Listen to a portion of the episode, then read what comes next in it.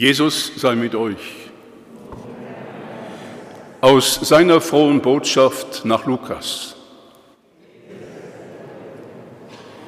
Die beiden Jünger, die von Emmaus zurückgekehrt waren, erzählten den Elf und die mit ihnen versammelt waren, was sie unterwegs erlebt und wie sie Jesus erkannt hatten, als er das Brot brach.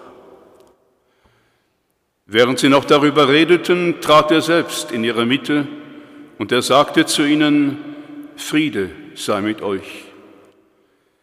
Sie erschraken und hatten große Angst, denn sie meinten einen Geist zu sehen.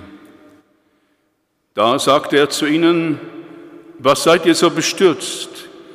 Warum lasst ihr in eurem Herzen Zweifel aufkommen? Seht meine Hände und meine Füße an ich bin es selbst.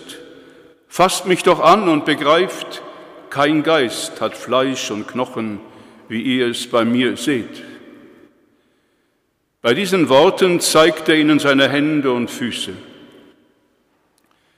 Als sie aber vor Freude immer noch nicht glauben konnten und sich verwunderten, sagte er zu ihnen, habt ihr etwas zu essen hier? Sie gaben ihm ein Stück gebratenen Fisch. Er nahm es und aß es vor ihren Augen. Dann sagte er zu ihnen, das sind meine Worte, die ich zu euch gesprochen habe, als ich noch bei euch war. Alles muss in Erfüllung gehen, was im Gesetz des Mose, bei den Propheten und in den Psalmen über mich geschrieben steht. Darauf öffnete er ihren Sinn für das Verständnis der Schriften. Er sagte zu ihnen, so steht es geschrieben. Der Christus wird leiden und am dritten Tag von den Toten auferstehen. Und in seinem Namen wird man allen Völkern Umkehr verkünden, damit ihre Sünden vergeben werden. Angefangen in Jerusalem seid ihr Zeugen dafür. Evangelium unseres Herrn Jesus Christus.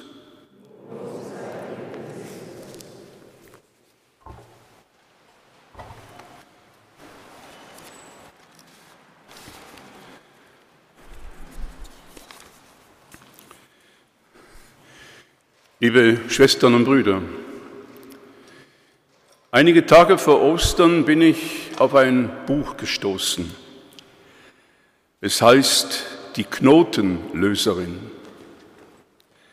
Eigentlich ist es ein Kinderbuch. Es geht um eine geheimnisvolle Frau, die sitzt einfach an einem Brunnen. Und die, die zu ihr kommen, Menschen, Tiere, alles, was sich bewegen kann, bringen mit zum Brunnen, was in ihrem Leben verschlungen was in ihrem Leben verknotet ist. Und jeder dieser Knoten könnte für etwas ganz Konkretes stehen. Eine Beziehung, die nicht mehr so recht weitergeht. Ganz gewöhnliche Alltagsprobleme. Die Angst vor einer bösen Diagnose. Die Trauer um den Menschen, der so unerwartet gestorben ist. Und die Knotenlöserin löst die Knoten auf, ganz sorgfältig und behutsam. Und alle gehen irgendwie gelöst und beschwingt vom Brunnen nach Hause. Ich denke, liebe Schwestern und Brüder, das ist wirklich eine österliche Geschichte. Denn Jesus ist ja auch der Knotenlöser. Er hat den verzweifelten Jüngern, die auf dem Weg waren, diesen Knoten der Verzweiflung gelöst. Als er ihnen das Brot brach, da erkannten sie ihn er ist wirklich auferstanden. Er hat dem Tod das Genick gebrochen. Der gekreuzigte lebt. Ja, liebe Schwestern und Brüder, Jesus, um den es an Ostern geht, er ist dem Menschen auch einfach nahe gewesen. Wo immer er Menschen begegnet, da heilt, da löst er, was sie einengt. Doch die, die ihre Herrschaft sichern möchten, wollen ihn zum Verstummen bringen und am Ende ins Grab. Aber zuletzt, liebe Schwestern und Brüder, ist auch der Tod entknotet und der Stein ist vom Grab weggeschoben. Die Frauen, die das Grab leer vorfinden, fürchten sich. Und zusammen mit den Jüngern bringen sie sich hinter verschlossenen Türen in Sicherheit. Und dann die Begegnung mit dem Auferstandenen ändert mit einem Mal alles. Ihre Angst löst sich. Sie spüren, dieser Tod war nicht das Ende, sondern ein neuer Anfang.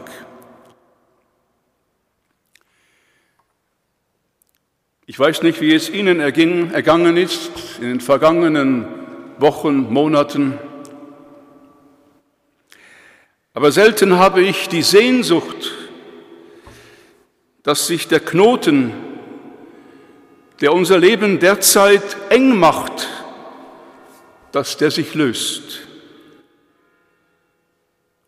Und diese Sehnsucht habe ich sehr stark gespürt in den Ostertagen. Die Hoffnung darauf, einander wieder näher zu kommen. Die Erwartung, dass auch bei mir die Impfung so etwas wie einen Schutzmantel über mein Leben legt. In den biblischen Berichten, in denen der auferstandene Jesu seinen Freundinnen und Freunden erscheint, grüßt er sie mit den Worten, Friede sei mit euch. Und das, liebe Schwestern und Brüder, ist mehr als ein Wunsch. Das ist eine Zusage, wie wenn er uns sagen wollte, ich löse die Knoten eures Lebens. Ich bringe euch mit, was euch fehlt. Frieden, ja. Aber für uns heute auch die Kraft, gut und bewahrt durch diese Zeit zu kommen. Und so könnte Ostern in Ihrem Leben und in meinem Leben ganz schnell konkret werden, als Hoffnungsgeschichte die mich gerade auch in diesen schwierigen Zeiten trägt, die mich aushalten lässt, was eigentlich über alle Kräfte geht.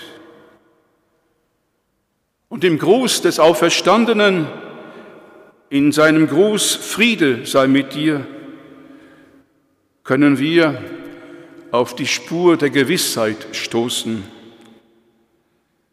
Sogar mitten in der Pandemie kann immer wieder für uns Ostern werden. Auferstehung.